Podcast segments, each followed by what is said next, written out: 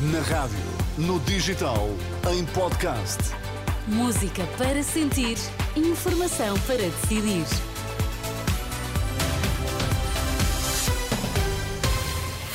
E são estas as notícias que estão a marcar esta tarde de domingo.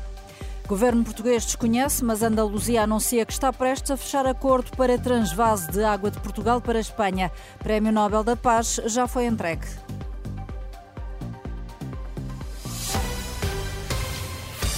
Boa tarde. O presidente da Andaluzia defende que a transferência de água pode ser a solução para combater o impacto da seca na região e adianta que está a trabalhar com Portugal nesse âmbito. Entrevistado pela agência IF na Cimeira do Clima no Dubai, Juan Manuel Moreno garantiu que está a fechar um projeto que vai permitir levar água a partir de Portugal. Contactado pela Renascença, o Ministério do Ambiente e Ação Climática diz que as relações com Espanha devem seguir o que está definido pela Convenção de Albufeira, garantindo, no entanto, que não foi informado pela Agência Portuguesa do Ambiente sobre qualquer proposta nesse sentido por parte de Espanha. Juan Manuel Moreno diz que se a seca se mantiver, no próximo ano 5 milhões de andaluzes vão ter de enfrentar restrições no abastecimento de água.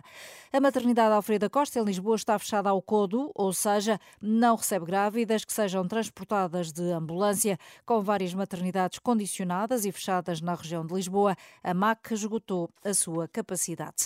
O Papa Francisco fez hoje um novo apelo para a proteção dos civis, dos hospitais e dos locais de culto, pedindo ainda a libertação de reféns e a garantia da ajuda humanitária em países em guerra. Foi durante a oração do Ângelos na Praça de São Pedro, no Vaticano.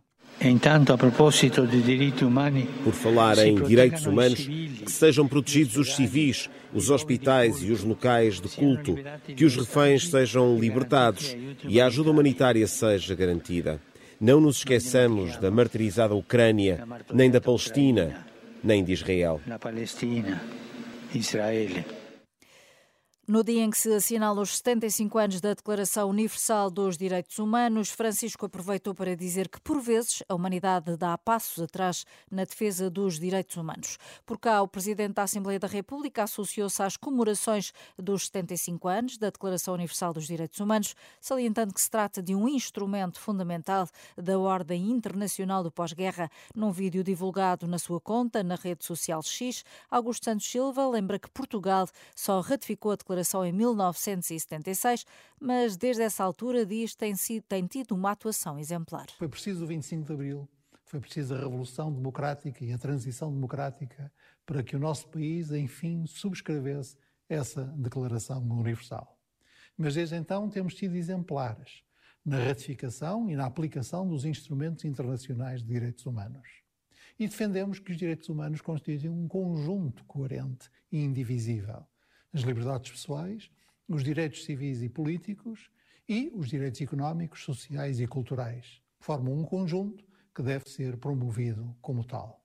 Também hoje o Presidente da República afirmou que proteger os direitos humanos no seu Dia Internacional se mantém uma necessidade atual e até mais crítica no momento presente do que noutros períodos da história. Foi hoje entregue em Oslo o Prémio Nobel da Paz 2023. A laureada, a ativista Narj Mohammadi, está presa no Irão e não esteve presente. Receberam o prémio os seus filhos gêmeos que vivem exilados em Paris há oito anos. Antes da cerimónia, numa conferência de imprensa, admitiram que não vão voltar a vê-la nos próximos anos, mas mostraram-se muito orgulhosos da sua luta.